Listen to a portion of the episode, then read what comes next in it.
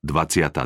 kapitola Slová a skutky Istý človek mal dvoch synov. Prišiel k prvému a povedal Syn môj, choď dnes pracovať na vinicu. Ale ten mu odpovedal Nechce sa mi. Neskôr to však oľutoval a šiel. Prišiel teda k druhému a povedal to isté. Ten síce odpovedal Idem, pane, ale nešiel. Kto z tých dvoch splnil otcovú vôľu? Povedali prvý. Kristus v reči na vrchu oznámil. Nie každý, kto mi hovorí, pane, pane, vojde do nebeského kráľovstva, ale iba ten, čo plní vôľu môjho Otca, ktorý je v nebesiach. Úprimnosť nedosvedčujú slová, ale skutky.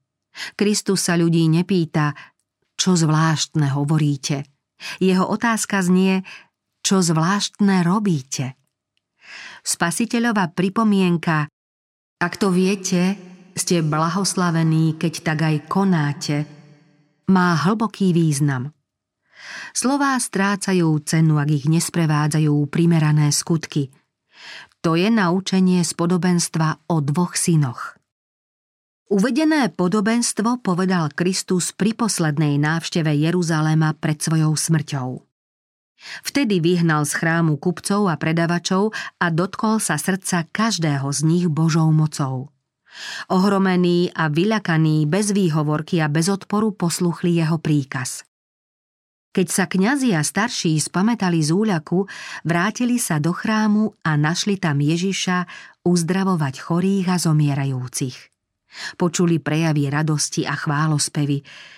Deti, ktoré vyliečil priamo v chráme, mávali palmovými ratolestiami a spievali Hosana synovi Dávidovmu. Detské hlasy oslavovali mocného lekára. Kňazom a starším však ani to nestačilo, aby prekonali svoje predsudky a žiarlivosť. Keď Kristus nasledujúceho dňa učil v chráme, prišli k nemu veľkňazi a starší s otázkou Akou mocou to robíš a kto ti dal túto moc? Títo predstavitelia národa mali nepochybné dôkazy o Kristovej moci. Veď pri očistení chrámu poznali, že mu z tváre vyžaruje nebeská autorita – nemohli odolať moci jeho slov a Ježiš im na otázku odpovedal zázračným uzdravením. Ukázali im jasné znamenia svojej autority, ktoré nemohli poprieť. Jeho odporcovia chceli niečo iné než dôkazy. Radi by totiž Ježiša prinútili, aby sa vyhlásil za Mesiáša, potom by mohli jeho slová zneužiť a podnietiť proti nemu ľud. Chceli zmariť jeho vplyv a pripraviť ho o život. Ježiš vedel, že v ňom nespoznali Boha a v jeho skutkoch nepostrehli dôkazy božskej povahy. A preto nechcú veriť ani jeho vlastnému svedectvu, že je Mesiáš. Nedostali teda odpoveď, ktorú chceli počuť a ich slová obrátil proti ním. Povedal, aj ja sa vás na niečo opýtam. Ak mi na to odpoviete, aj ja vám poviem, akou mocou to robím. Odkiaľ bol Jánov krst? Z neba či od ľudí? Touto otázkou uviedol Kristus kňazov a starších do rozpakov. Oni uvažovali medzi sebou. Ak povieme, že z neba povie nám, prečo ste mu teda neuverili? Ale ak povieme, že od ľudí, musíme sa báť zástupu, lebo Jána všetci pokladajú za proroka. Odpovedali teda Ježišovi, nevieme. Tu im riekol, ani ja vám nepoviem, akou mocou toto robím. Zjavne luhali, keď povedali nevieme. Tým sa však dostali do nepríjemnej situácie, v ktorej sa uchýlili gulži. Ján Krstiteľ prišiel, aby vydal svedectvo o tom, koho autoritu predstavitelia národa teraz spochybnili. Ján ukázal na Ježiša a povedal Hľa, baránok Boží, ktorý sníma hriech sveta. A pokrstil ho. Keď sa Ježiš po krste modlil, otvorili sa nebesá a zostúpil na ňo duch Boží v podobe holubice, pričom sa z neba ozval hlas Toto je môj milovaný syn, v ktorom som našiel zalúbenie.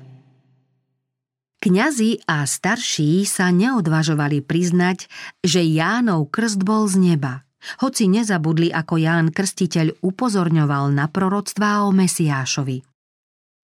Rozpamätali sa, čo sa udialo pri Ježišovom krste. Keby Jána verejne uznali za proroka a oni verili, že ním bol, nemohli by popierať jeho svedectvo, že Ježiš Nazarecký je Boží syn.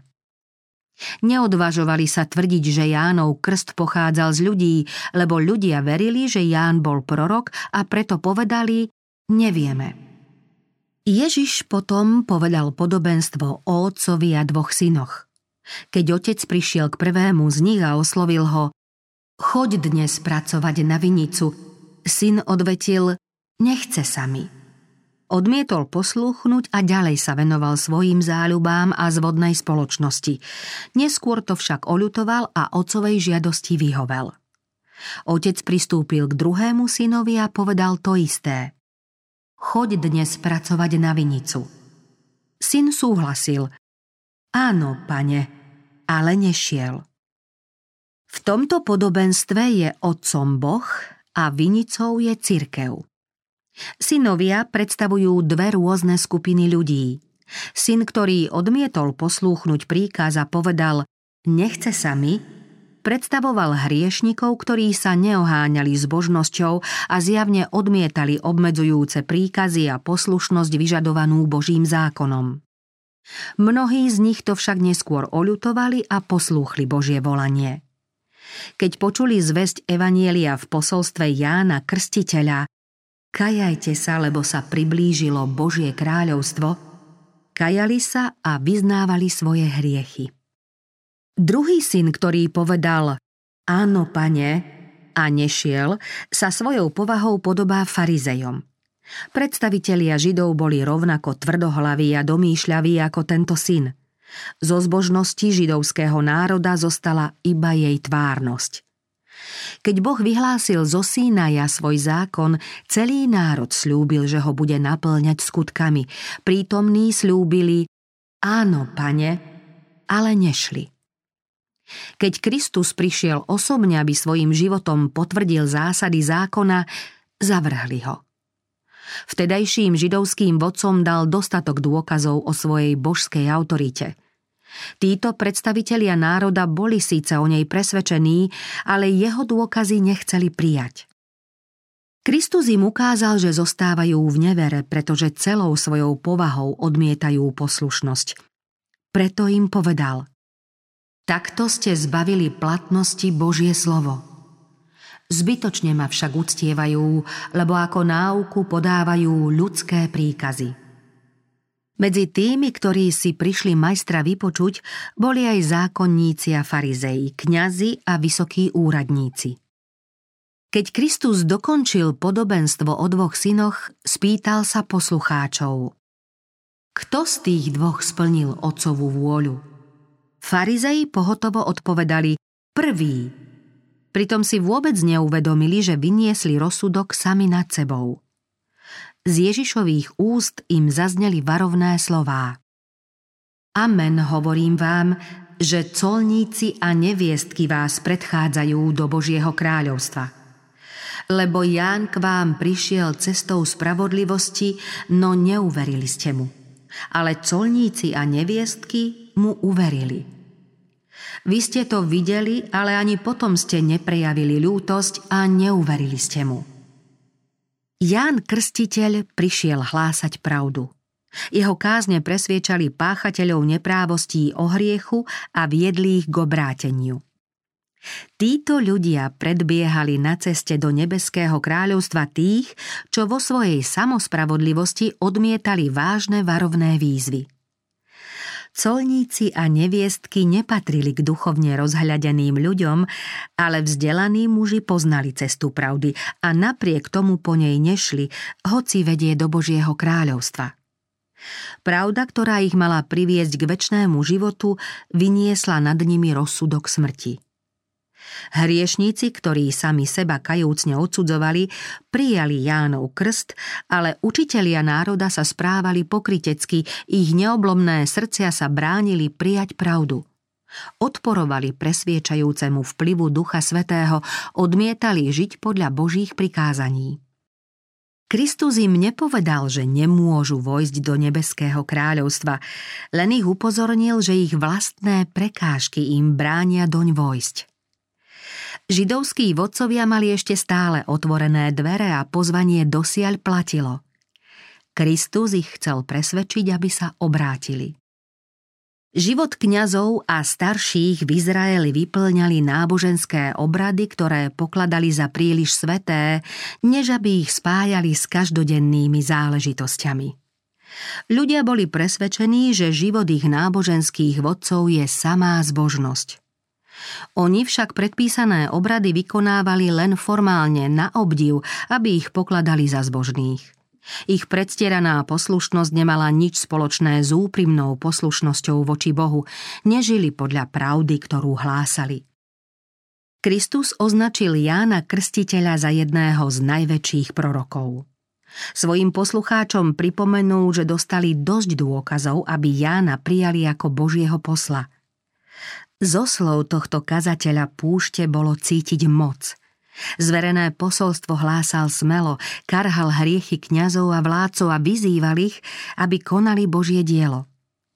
Upozornil ich, že hrešia, keď opovrhujú autoritou svojho nebeského Otca a odmietajú konať dielo, ktoré im zveril. Nepripúšťal nejaký kompromis s hriechom a mnohí sa zriekli neprávostí. Keby bolo vyznanie židovských predstaviteľov úprimné, boli by prijali Jánovo svedectvo a uznali by Ježiša za Mesiáša. V ich živote sa však neukázalo nejaké ovocie pokánia a spravodlivosti. Práve tí, ktorými pohrdali, ich predchádzali do Božieho kráľovstva.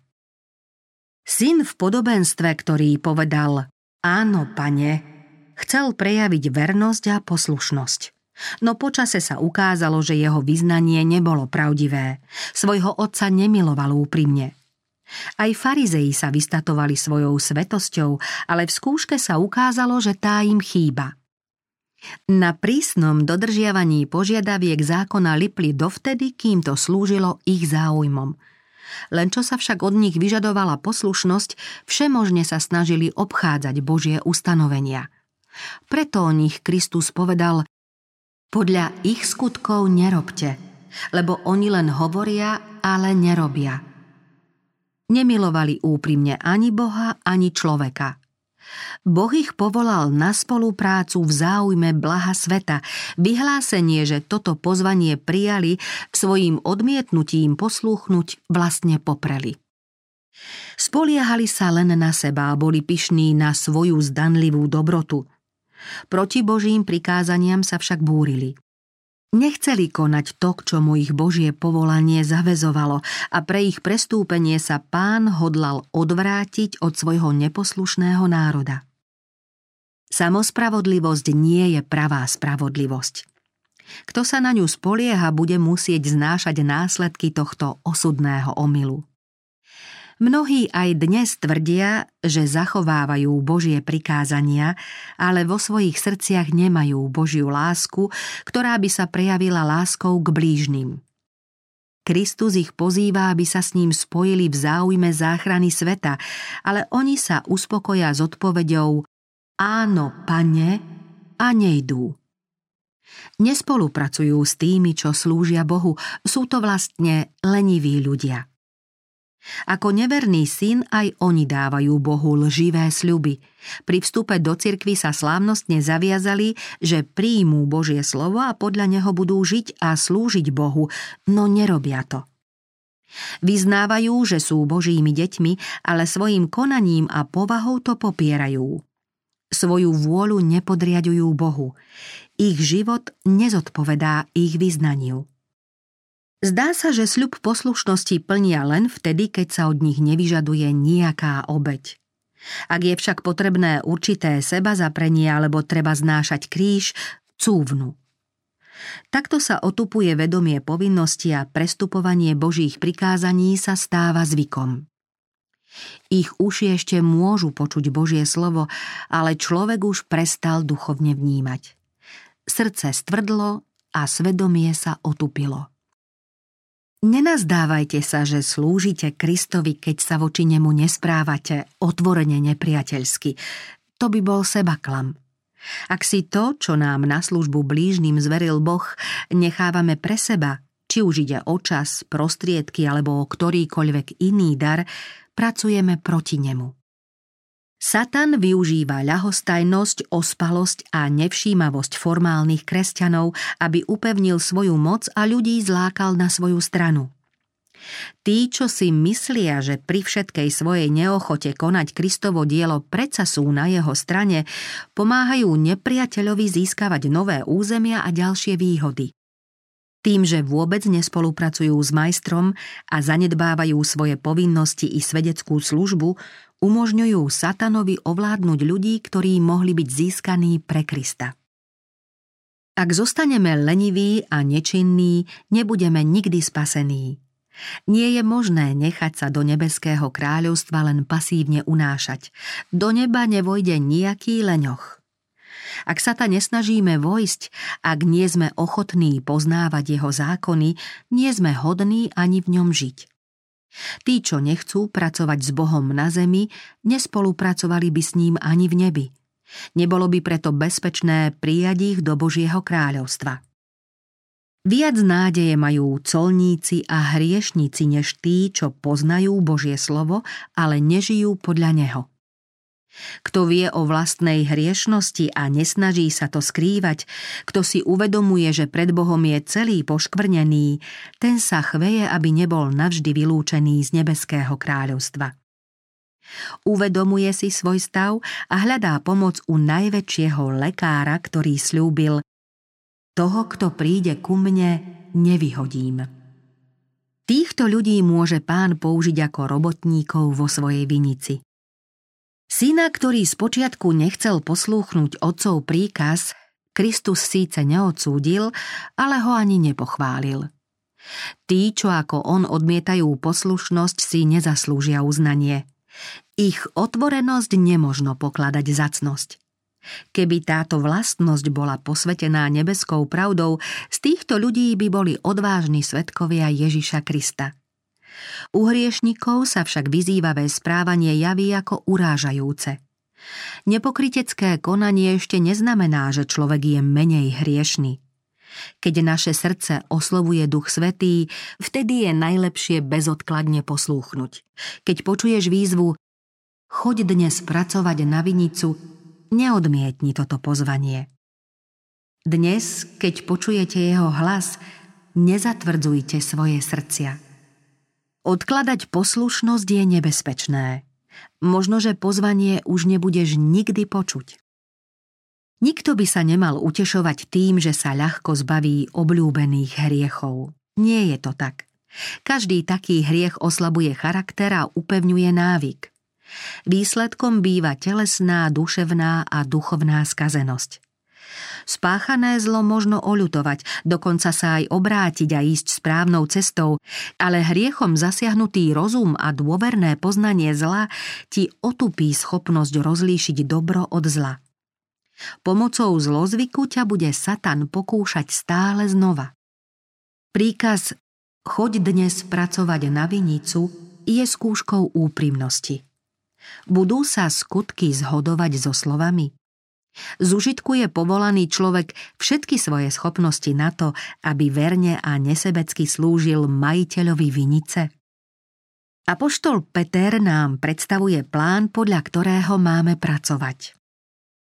Milosť a pokoj nech sa rozhojňuje medzi vami v poznávaní Boha a Ježiša, nášho pána – jeho božská moc nám darovala všetko potrebné pre život a zbožnosť, keď sme poznali toho, ktorý nás povolal vlastnou slávou a dokonalosťou. Tým nám daroval vzácne a veľmi veľké zasľúbenia, aby ste prostredníctvom nich mali účasť na Božej prirodzenosti a unikli záhube, ktorú vo svete spôsobuje žiadostivosť.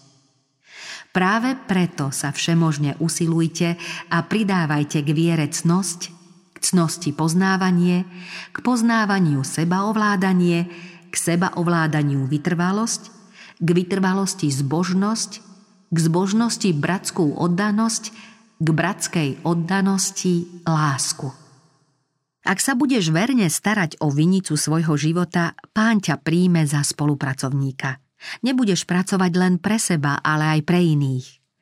Kristus síce predstavuje cirkev ako vinicu, no neučí, že sa máme zaujímať len o členov cirkvy – Pánova vinica sa má rozrásť.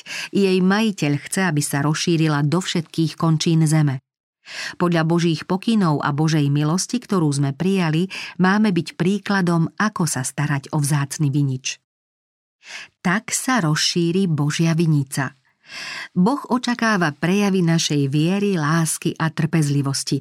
Pozoruje, či zužitkujeme všetky duchovné dary, aby sme sa stali úspešnými robotníkmi v jeho pozemskej vinici a nakoniec mohli vojsť do Božieho kráľovstva, toho rajského domova, z ktorého Adam s Evou museli odísť pre svoj hriech.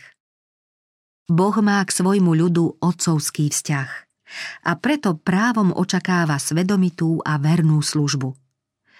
Zamyslíme sa nad Kristovým životom.